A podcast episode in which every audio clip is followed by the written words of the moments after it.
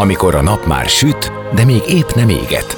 Már nem vagy álmos, de még nem vagy fáradt. Amikor már nem vagy éhes, de még nem vagy szomjas. Ö, nem rossz kor? Pont jókor! Fényterápia Fehér Mariannal a Rádiókafén. Benne a nap embere, kitekintés a világra és búvárkodás a lélekben. Minden hétköznap délelőtt tíztől délig. Pont jókor!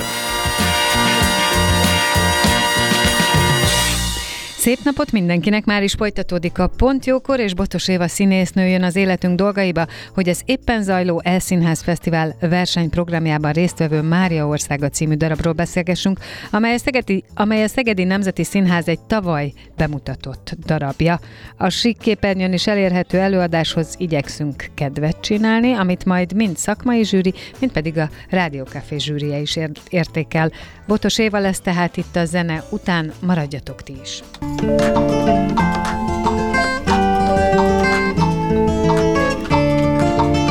Beszélgessünk az életünk dolgairól, mert annak van értelme. Színház, zene, életstílus, kitekintés a világra és búvárkodás a lélekben. Pont jókor! Fehér Mariannal a Rádiókafén.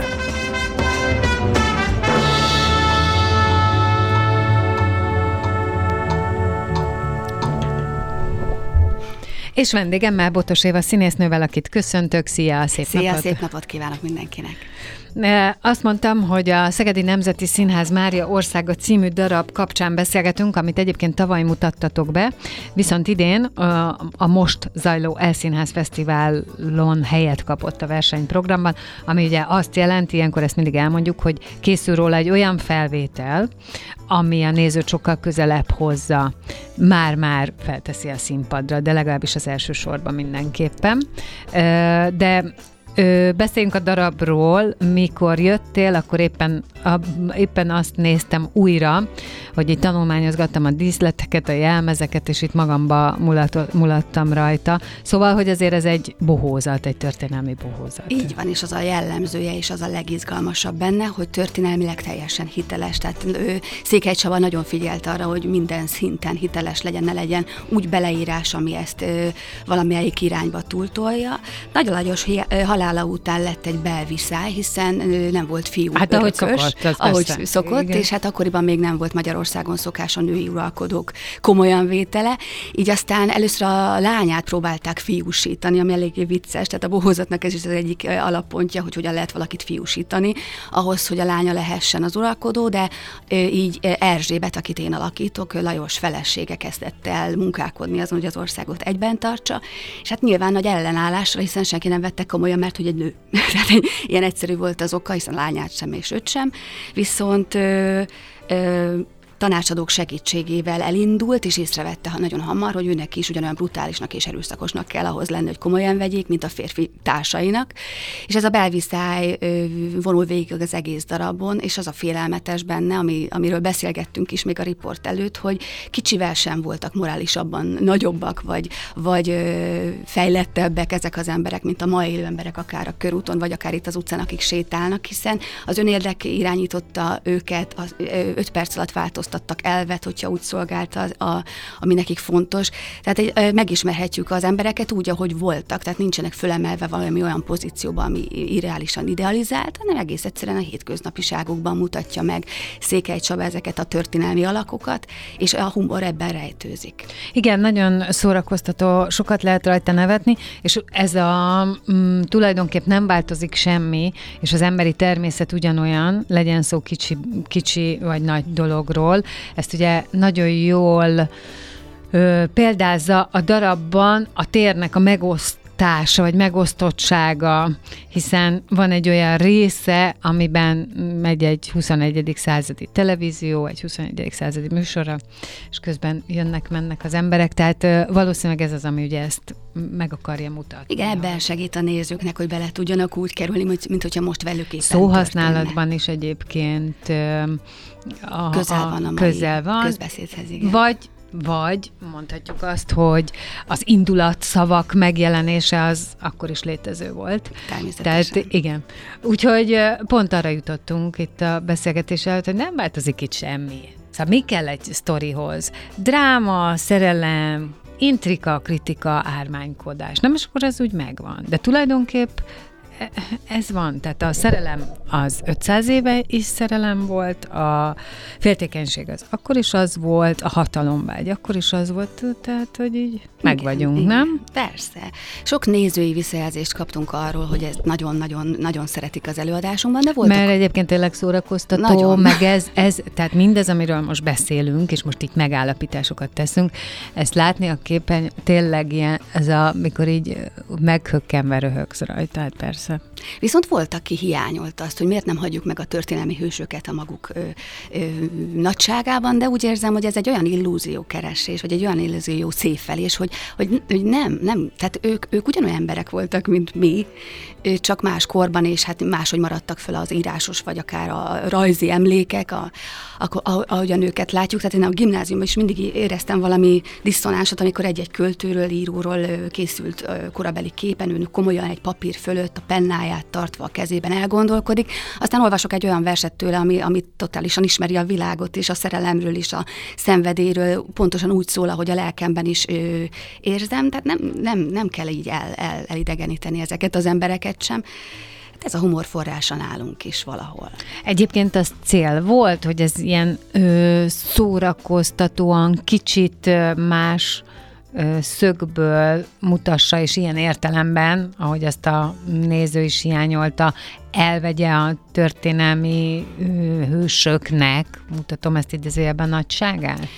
Valamilyen szinten persze, tehát a Székely Csaba is, ahogy ő mesélt nekünk sokat, hogy ahogy olvasta a történelemből ezt az időszakot, látta ezt az őrületes kuszaságot, és a, ezeket a, az összefüggéseket, hogy ki ki mellé áll, aztán hogy megy arrébb, aztán vissza, tehát hogy, hogy ezt érezte benne a komikumot. Tehát azt szerette volna megmutatni, hogy, hogy így is lássuk ezt a történelmi időszakot, hogy mennyire bizarr volt ez a sok elvváltás, meg a szerelem, hogy, hogy közel játszott a Garai Miklós, illetve a, az Erzsébet közötti érzelem ahhoz, hogy ők irányították az egészet egy ideig, az ő segítségével próbálta Mária, ugye Erzsébet egybe tartani az egész rendszert. Tehát igen, szerette volna, hogy ez valóban úgy látszódjon, és úgy, úgy értse a néző, ahogy az akkor történt. Én sem vagyok egy hatalmas történelem expert, de ugye beszéltük, hogy ez az ezerháromszázhetvennyolcas évek, amiről azt, tehát ha valami megmaradt, akkor az, hogy na akkor volt a rengeteg kis király hatalmaskodás, tehát nyilván ö, sok minden lehetett, és sok cselszövés, meg rengeteg cselszövés. Egyébként nagyon sokat nevettünk az olvasópróba után is, hogy már mi magunk se értettük, hogy ki kicsoda. Tehát ahogy ment a történet, és olvastuk a darabot, hogy most, ne, de most akkor az ki, akkor az, az, az miért állt oda, vagy honnan állt át, és mondta az, az Alföldi Róbert, hogy ez azért jó, hogy a néző se értse a végére. Tehát, hogy ne az a, nem az a fontos, mert érezze meg, hogy ez egy káosz, hát már azt se lehet tudni, hogy ki hol van, vagy miért lett az, vagy az előbb még azt szolgált, aztán most meg ezt szolgálja.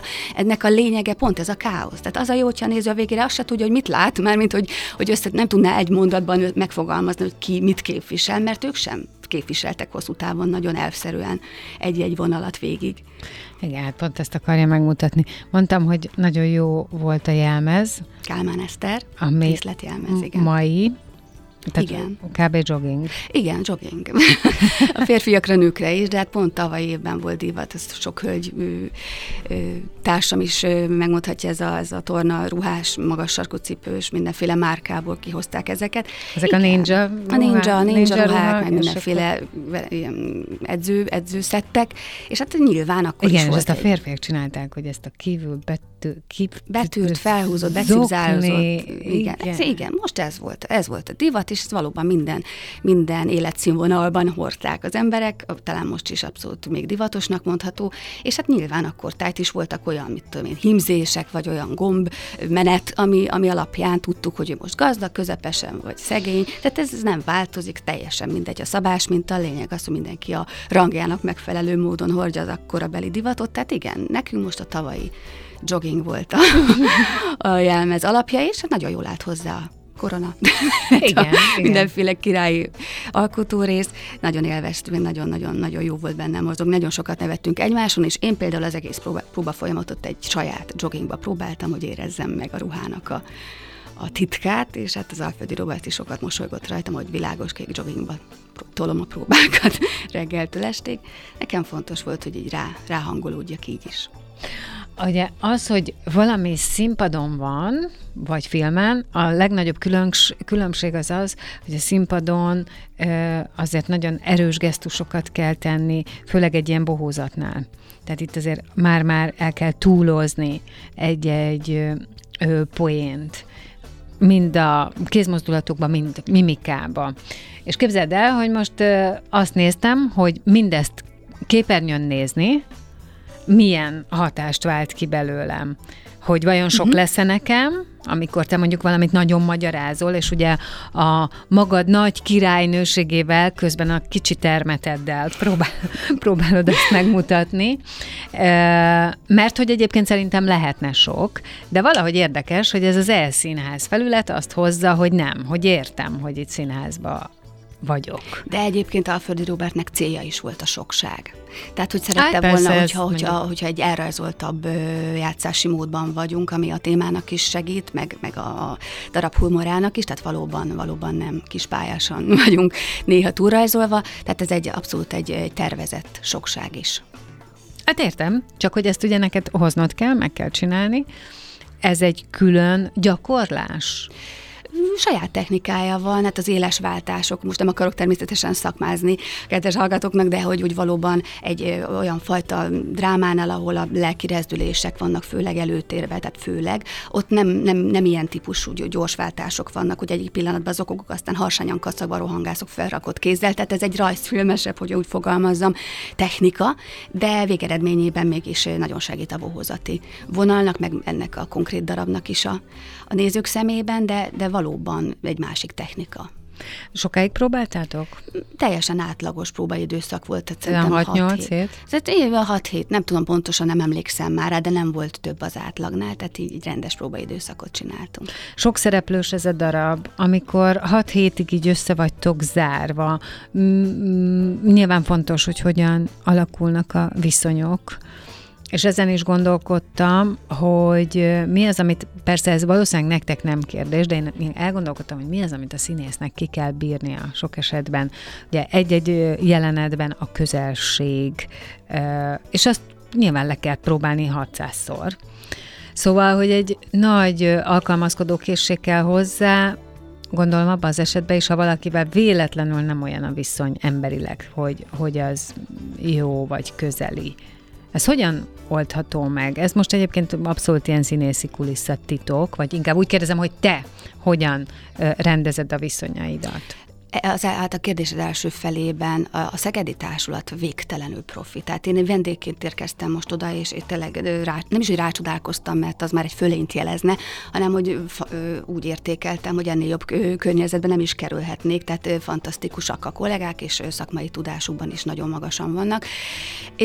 De, de természetesen a kérdésed második fele, ez a szakmai tudást igényel, hogy a közelség az nem közelség a színpadon. Tehát ez ugyanolyan feladat, teljesen, tehát egyáltalán nem nehezebb nevetni, mint sírni, nem nehezebb valakit megpuszilni, vagy megcsókolni színpadon, mint mondjuk elmenni mellette, tehát hogy ezek nem, nem ugyan, tehát átkattan az ember ilyenkor. Tehát teljesen más dolgokkal foglalkozik, amikor próbál, mint az, hogyha civil életben egy félig ismert embert átölelnék. Az rám is hatna, mint Botos Évára, civil Botos Évára, de ott a kollégáimnál ez teljesen természetes, hiszen akkor valami konkrétumot próbálunk ki, ahhoz meg kell fogni, pont ott, vagy feljebb, lejjebb, később. Jöjjek be egy kicsit később, vagy akkor inkább a másik mondatnál, és az emberben nagyon másképp van a színpadi magá- magánélete, tehát mint szereplő élete, mint az egyéni életében a, ezek a gesztusok, vagy, vagy pillanatok. Tehát egyszerűen a színész léttel együtt jár az, együtt hogy jár abban a pillanatban, amikor... Do... Aha. Teljesen mást jelent. Na, ez egy nagyon tiszta. Tehát amikor kapom az instrukciót, akkor hiába van pont ott egy csók, de hogyha rosszul sikerül az előtte való érzelem, akkor megkapom rá a reakciót rendezőről, hogy nem jó.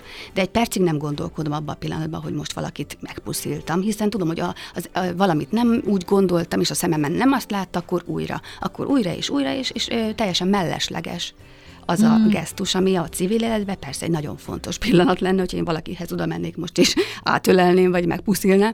Tehát ez, ez valóban mást jelent nálunk. Néha a civilek nem is értik, hogy ez, ez hogy lehet. Abszolút nem, viszont ez most olyan tiszta megfogalmazás nekem, mert ezt már nyilván kérdezgettem sokaktól, uh-huh. de ez nekem most annyira érthető, hogy elképesztő, hogy ez egy másik helyzet akkor, hiszen máshol vagy, máshogy vagy. Más a feladat, igen.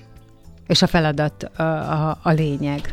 Te, igen, tehát a feladatra koncentrálok belül, és a másik az, az egy, egy, egy eszköz, hogy a feladat létrejöjjön, és semmi ö, civil pillanatot nem élek meg akkor.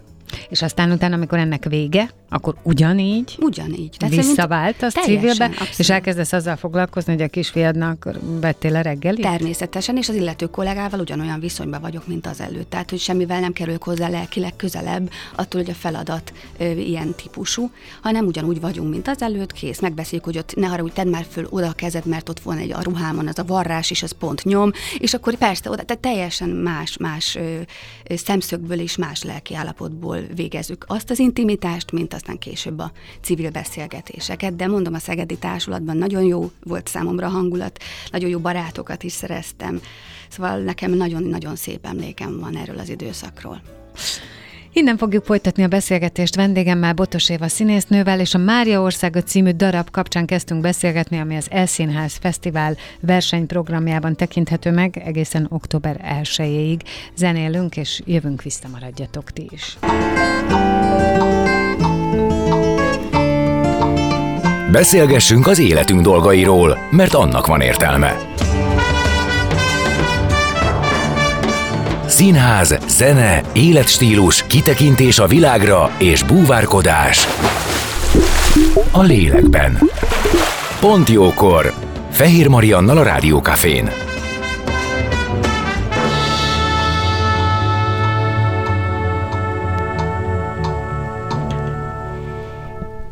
És folytatódik a Pontjókor, vendégem Botos Éva színésznő, és a Szegedi Nemzeti Színház tavaly bemutatott darabja Mária országa kapcsán kezdtünk el beszélgetni, ami az eSzínház Fesztivál versenyprogramjában van benne, és október elsejéig megtekinthető, és uh, tulajdonképpen azért nagyon sok mindent megbeszéltünk róla, ez egy történelmi bohózat, nagyon szórakoztató, nagyon segít elhelyezni az ezerháromszázhetvenes, nyolcvanas éveket, nem elhelyezni, hanem átültetni, vagy egyfajta ilyen áthallást, párhuzamot vonni a mai világ között, és nem a világ működésére gondolok, hanem az ember működésére, igen, ugye? Igen, azt beszéltük. Hogy hát nem, nem, kicsit sem mások a, a jellemvonások, esetleg több színe lehet most, vagy akkor. Egy extrémebb ez, helyzetbe kerülnek. Ezt akartam mondani, hogy ugyanaz. Igen, vagy pedig az, hogy hogy igen, attól függően, hogy a világ vagy a, a történelmünk mit kínál.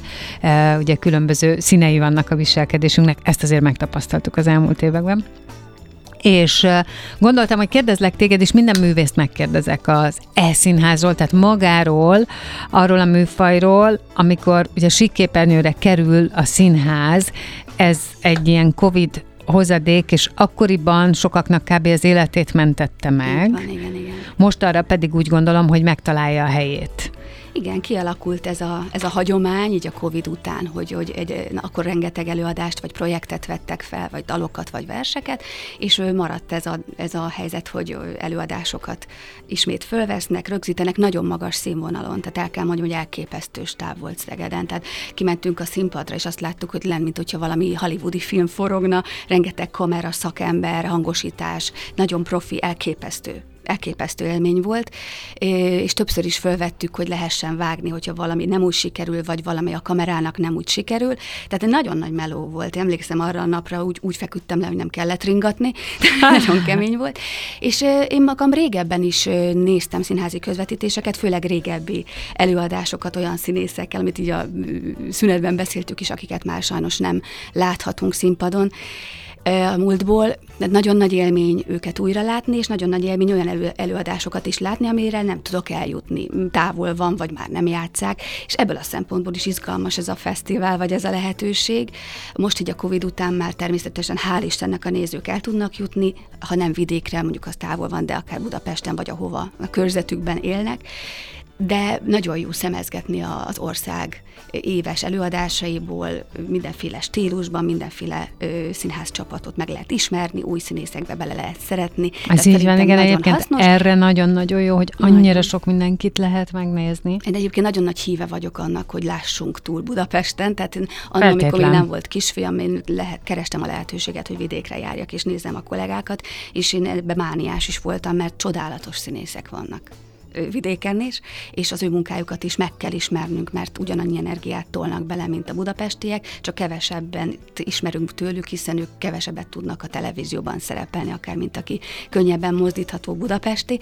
Tehát igenis, hogy ez nagyon fontos, de tény és való, szívemből szólok, hogy én színházat élőbe szerettek nézni, de ez, ez más szempontokat fed le, és, és nagyon hálás vagyok, hogy ez a helyzet van, és nekünk is részünk volt benne Szegeden.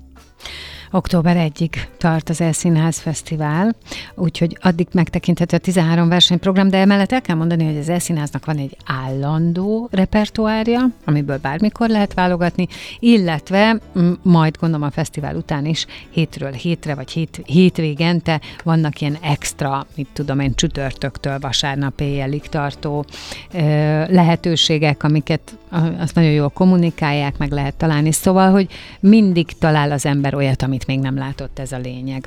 Visszatérnék én egy darabra, amit sajnos napjainkban nem láthatunk, de én nagy rajongója voltam az én nagyon jó barátommal. A Centrál Színházban volt a Piaf és... Edités Márlen, tehát ja, így igen. Volt a címe. Igen, én megpróbáltam egy Piaf, nem, szóval az Edités Márlen című darab, jó pár évvel ezelőtt, amiben ugye te Edith Piafot formáltad meg. Miért nincs ez a darab már? A producerünk Gáspár Anna, a Manna Kulturális Egyesületnek a vezetője, ő segítségével hoztuk létre annó, elég régen, talán tíz éve, tizenegy, már nem is tudom Lehet, pontosan, de hát a, a világ, illetve a színházi világunk úgy, úgy van most, hogy bizonyos ö, csapatok már nem tudnak ö, annyira jelen lenni, mert nagyon-nagyon drágultak a, a kivitelezési lehetőségek, és a, ez, a, ez az előadás is sajnos ennek, a, ennek az áldozata lett ö, a Covid alatt, de még, még volt, még a Covid körül volt egy-két utolsó előadás, és akkor éreztük, hogy valószínűleg ez nem, nem tud tovább menni, de nagyon hálás vagyok ennek a ö, bár évnek, hogy, hogy ez, ez így történhetett, hogy először a Centrál Színházban, majd később több helyen is játszhattam. Ezt nagyon szerettem, ezt a darabot, és én nagyon örülnék, ha az valahogy, valaha újraélethetne, nem tudom, hogy erre mennyi az esély, és nagyon szomorú vagyok, hogy ez is valami, tehát, hogy ez is áldozat. Nagyon sok ilyen van sajnos. Nagyon sok ilyen van, nagy szerelemmunkák, de, de mondom, nekem még azért ott van, hogy én annó azt terveztem el, ami csak ilyen belső terv volt, hogy amíg az Edith Piaf ahány éves volt, ő negyvenhét évesen halt meg, hogy legalább addig játszom, és addig játszottam. Tehát, hogy ez a fajta belső kis tervezés végül is sikerült. És az a félelmetes, hogyha látjuk a az olimpiában levő koncertjének a fotóját, hát elképesztően úgy néz ki, mint hogy száz éves lenne, és akkor negyvenhét éves volt. Tehát Aján. A betegséget, az életvitele az olyan szinten fosztotta hát meg is, a szépségétől. Téged hogy... is megcsináltak a végére olyannak, mint a... Abszolút, hát ez, ez, ez igen, tehát volt. Én mondjuk se. Azért lepődtem meg, mert most én, ha így visszagondolok, ö, akkor igen, te a végén, amit ott alakítasz, az egy olyan hatvan hatvanas legalább. Igen, egy összetört teljesen, egy testileg, lelkileg összetört ember volt a célunk.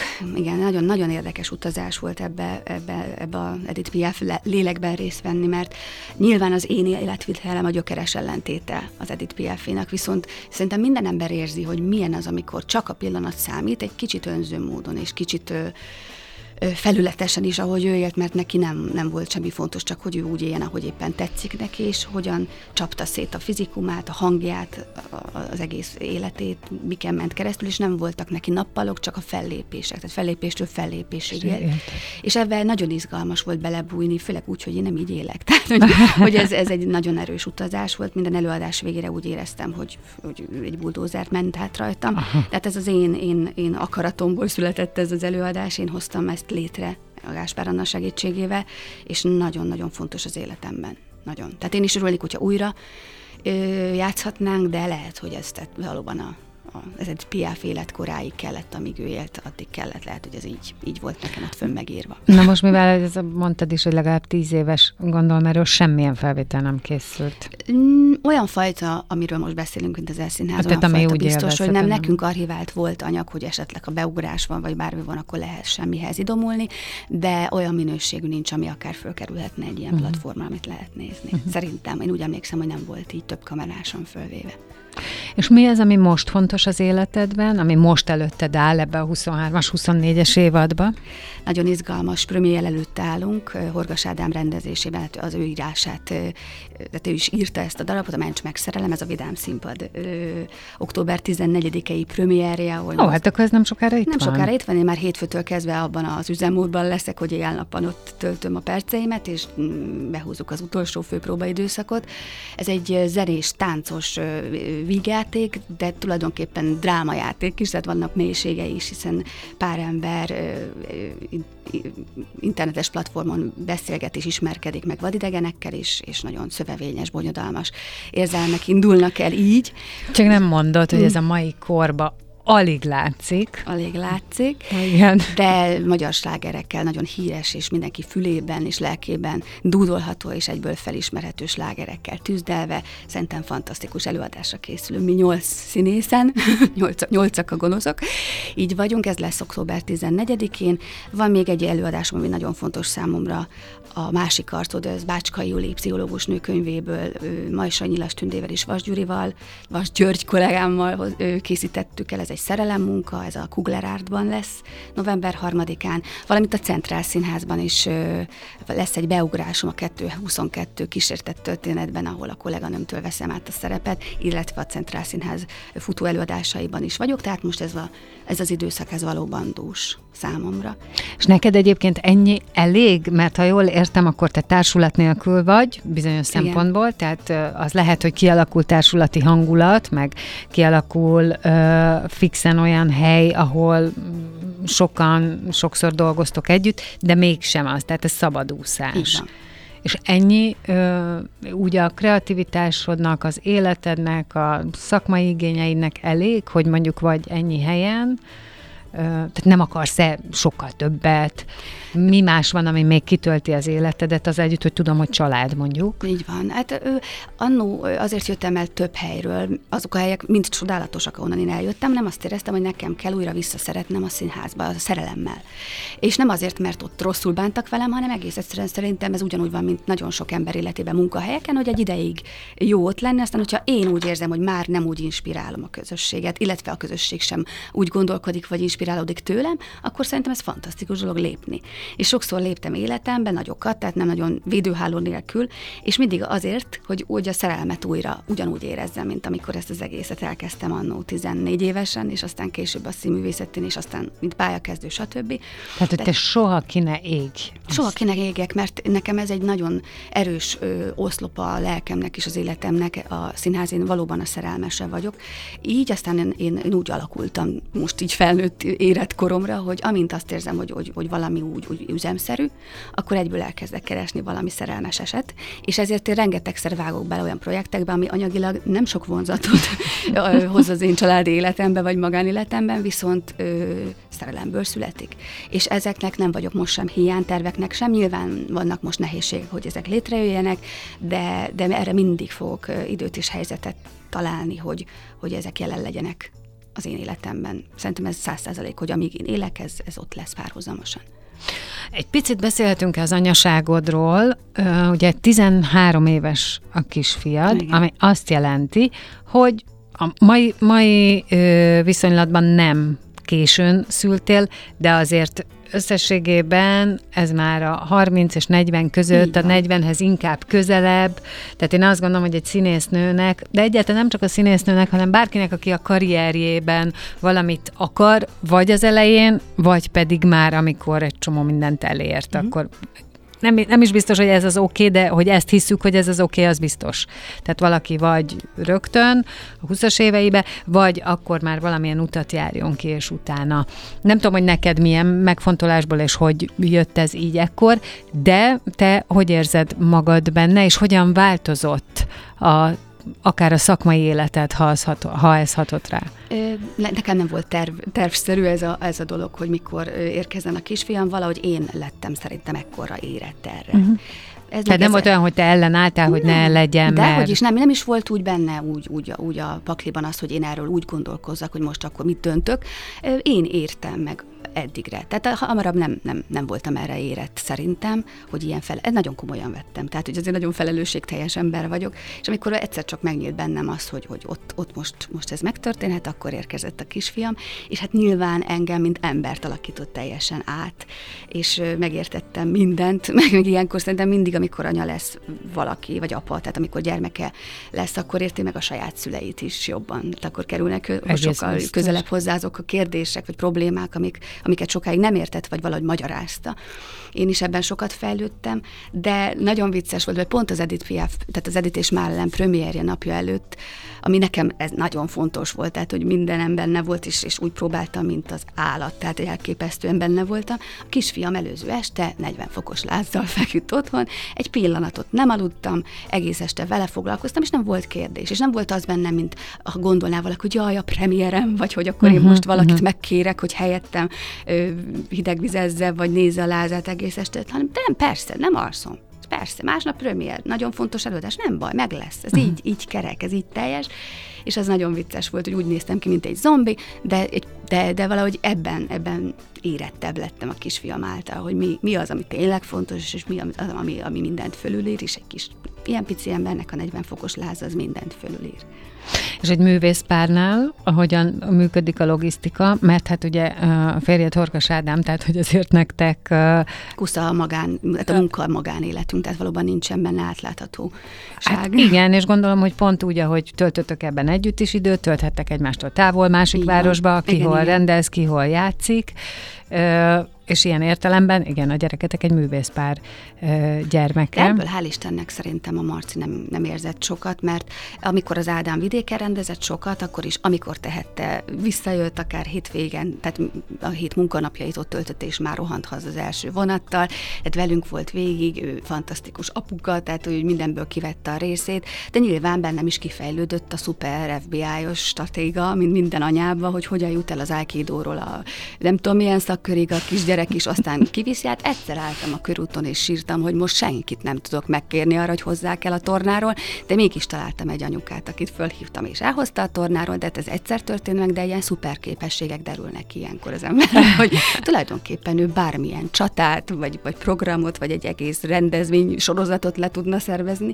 Egyébként ebből kész, tényleg úgy erre rácsodálkoztam, és létre is hoztam olyan projekteket, amire nem gondoltam volna, hogy képes vagyok, mint akár a, a, a, a Árpád művész otthon gála, amikor harminc e-mail küldtem naponta harminc embernek, és létrejött egy csodálatos gála, most nem engem dicsér, hanem a fellépő kollégák fantasztikus képességét és teljesítményét, és tudtunk adományt adni, a, segítő kezet nyújtani az idős színész kollégáknak az otthonba. Tehát ezek, ezeket nem tudtam volna létrehozni, hogyha, hogyha nem tudom, hogy tudom. Ez mondjuk olyan egy fontos dolog ezekről az emberekről a későbbiekben, hogy, hogy a gondos hol van, vagy, vagy, vagy kinek a dolga, kinek a feladata.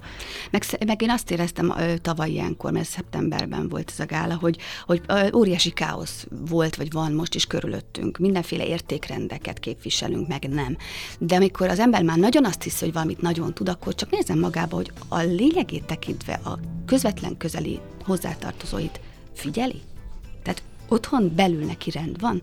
És akkor azt mondtam, hogy én nem ezt vagy azt az ideát, vagy gondolatsort szeretném követni, hanem arra gondolok, hogy azok az idős színész, művész volt kollégáink, akik ott vannak nulla huszonnégyben, ők, ők akár ennek a kis adománynak nagyon hasznos, tehát nagyon örülnének, nagyon fontos lenne számukra. Én ilyenekkel szeretnék most ebben a káoszban foglalkozni. Nem abban, amivel nem biztos, hogy tudok hatékonyan, hanem hogy be, befele, tehát az egységből indulni ki, és abból, abból, abból ott rendet tenni, ahol nekem tényleg valósan dolgom van, és hatásos az én lépésem. Mi az, amit téged feltölt? Az most kiderült nekem, hogy nyilván a munkádat nagyon szereted, a család az, ez nagyon fontos, ez az anyukaságod, ez úgy látom, hogy inkább egy ilyen humoros kihívásként éled, mint, mint, mint fejtörésként, de mi az, amiben csak te magad vagy, és a magad kedvére teheted? Ha van ilyen. Az az igazság, hogy színésznél ez azért nehéz, mert nem, tehát nem mondhatod, hogy leülök, és akkor olvasok, hiszen nektek rengeteg mindent kell elolvasni. Kell olvasni. A zenét hallgatok, táncolok, éneket, tehát hogy ez neked mind benne van a hivatásodban. De azért nagyon-nagyon jó, amit kérdezel, és azért álltam is meg, és hirtelen nem tudtam mit mondani, mert talán az a törekvés fontos most nekem, hogy bármim, amin van, legyen az akár a munkám, akár a magánéletem, vagy a közélet figyelése, vagy a, a viszonyok felfogása, vagy a helyzetek felfogása, ami körülöttünk van, hogy abban érezzem magam önazonosnak. Uh-huh. És ez egy nagyon nagy feladat, mert el lehet ebben csúszni, amikor az ember már mindenhez is kapcsolódik, és megy, és tehát, hogy el lehet veszni a nagy értékképviseletbe, hogyha az ember úgy nem önma, önmaga felé indul. Tehát én szerintem bennem ez az önmagam felé indulás, ez, ez közhelyesnek tűnik, vagy talán csöpögősnek, de egy nagyon nagy munka. Uh-huh. És most szerintem nekem az a legnagyobb öröm, ez, ez, ez se biztos, hogy lefedi, a legnagyobb feladat, és ebben látom a legtöbbet, amit tölt, amikor megérzem azt, hogy, hogy ebben és abban és amabban hol van az önazonos pillanat, akár a mostani beszélgetésünkben is, hogy, hogy azt tudom-e képviselni, amit tényleg gondolok, úgy gondolom-e, és hogy, hogy hogyan lépek tovább a következő feladatomra, és valahogy csak arra az egyre fókuszálni, és akkor, az, akkor már minden az én idő lesz. Mert akkor én vagyok abban az időben benne.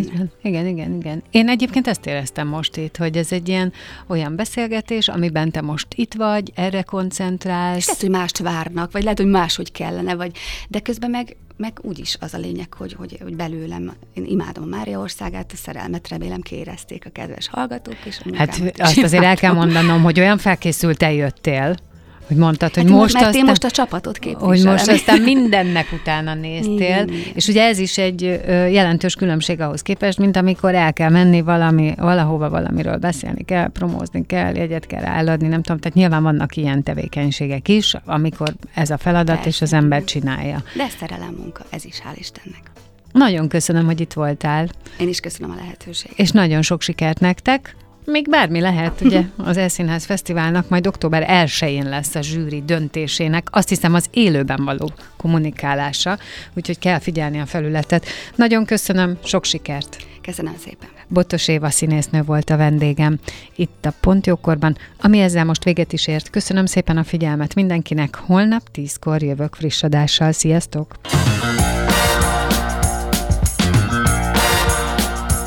Dél van! Pont jókor, azaz most ér véget Fehér Mária műsora, de minden hétköznap tízkor gyertek, a cipőt sem kell levennetek, csak ha akarjátok.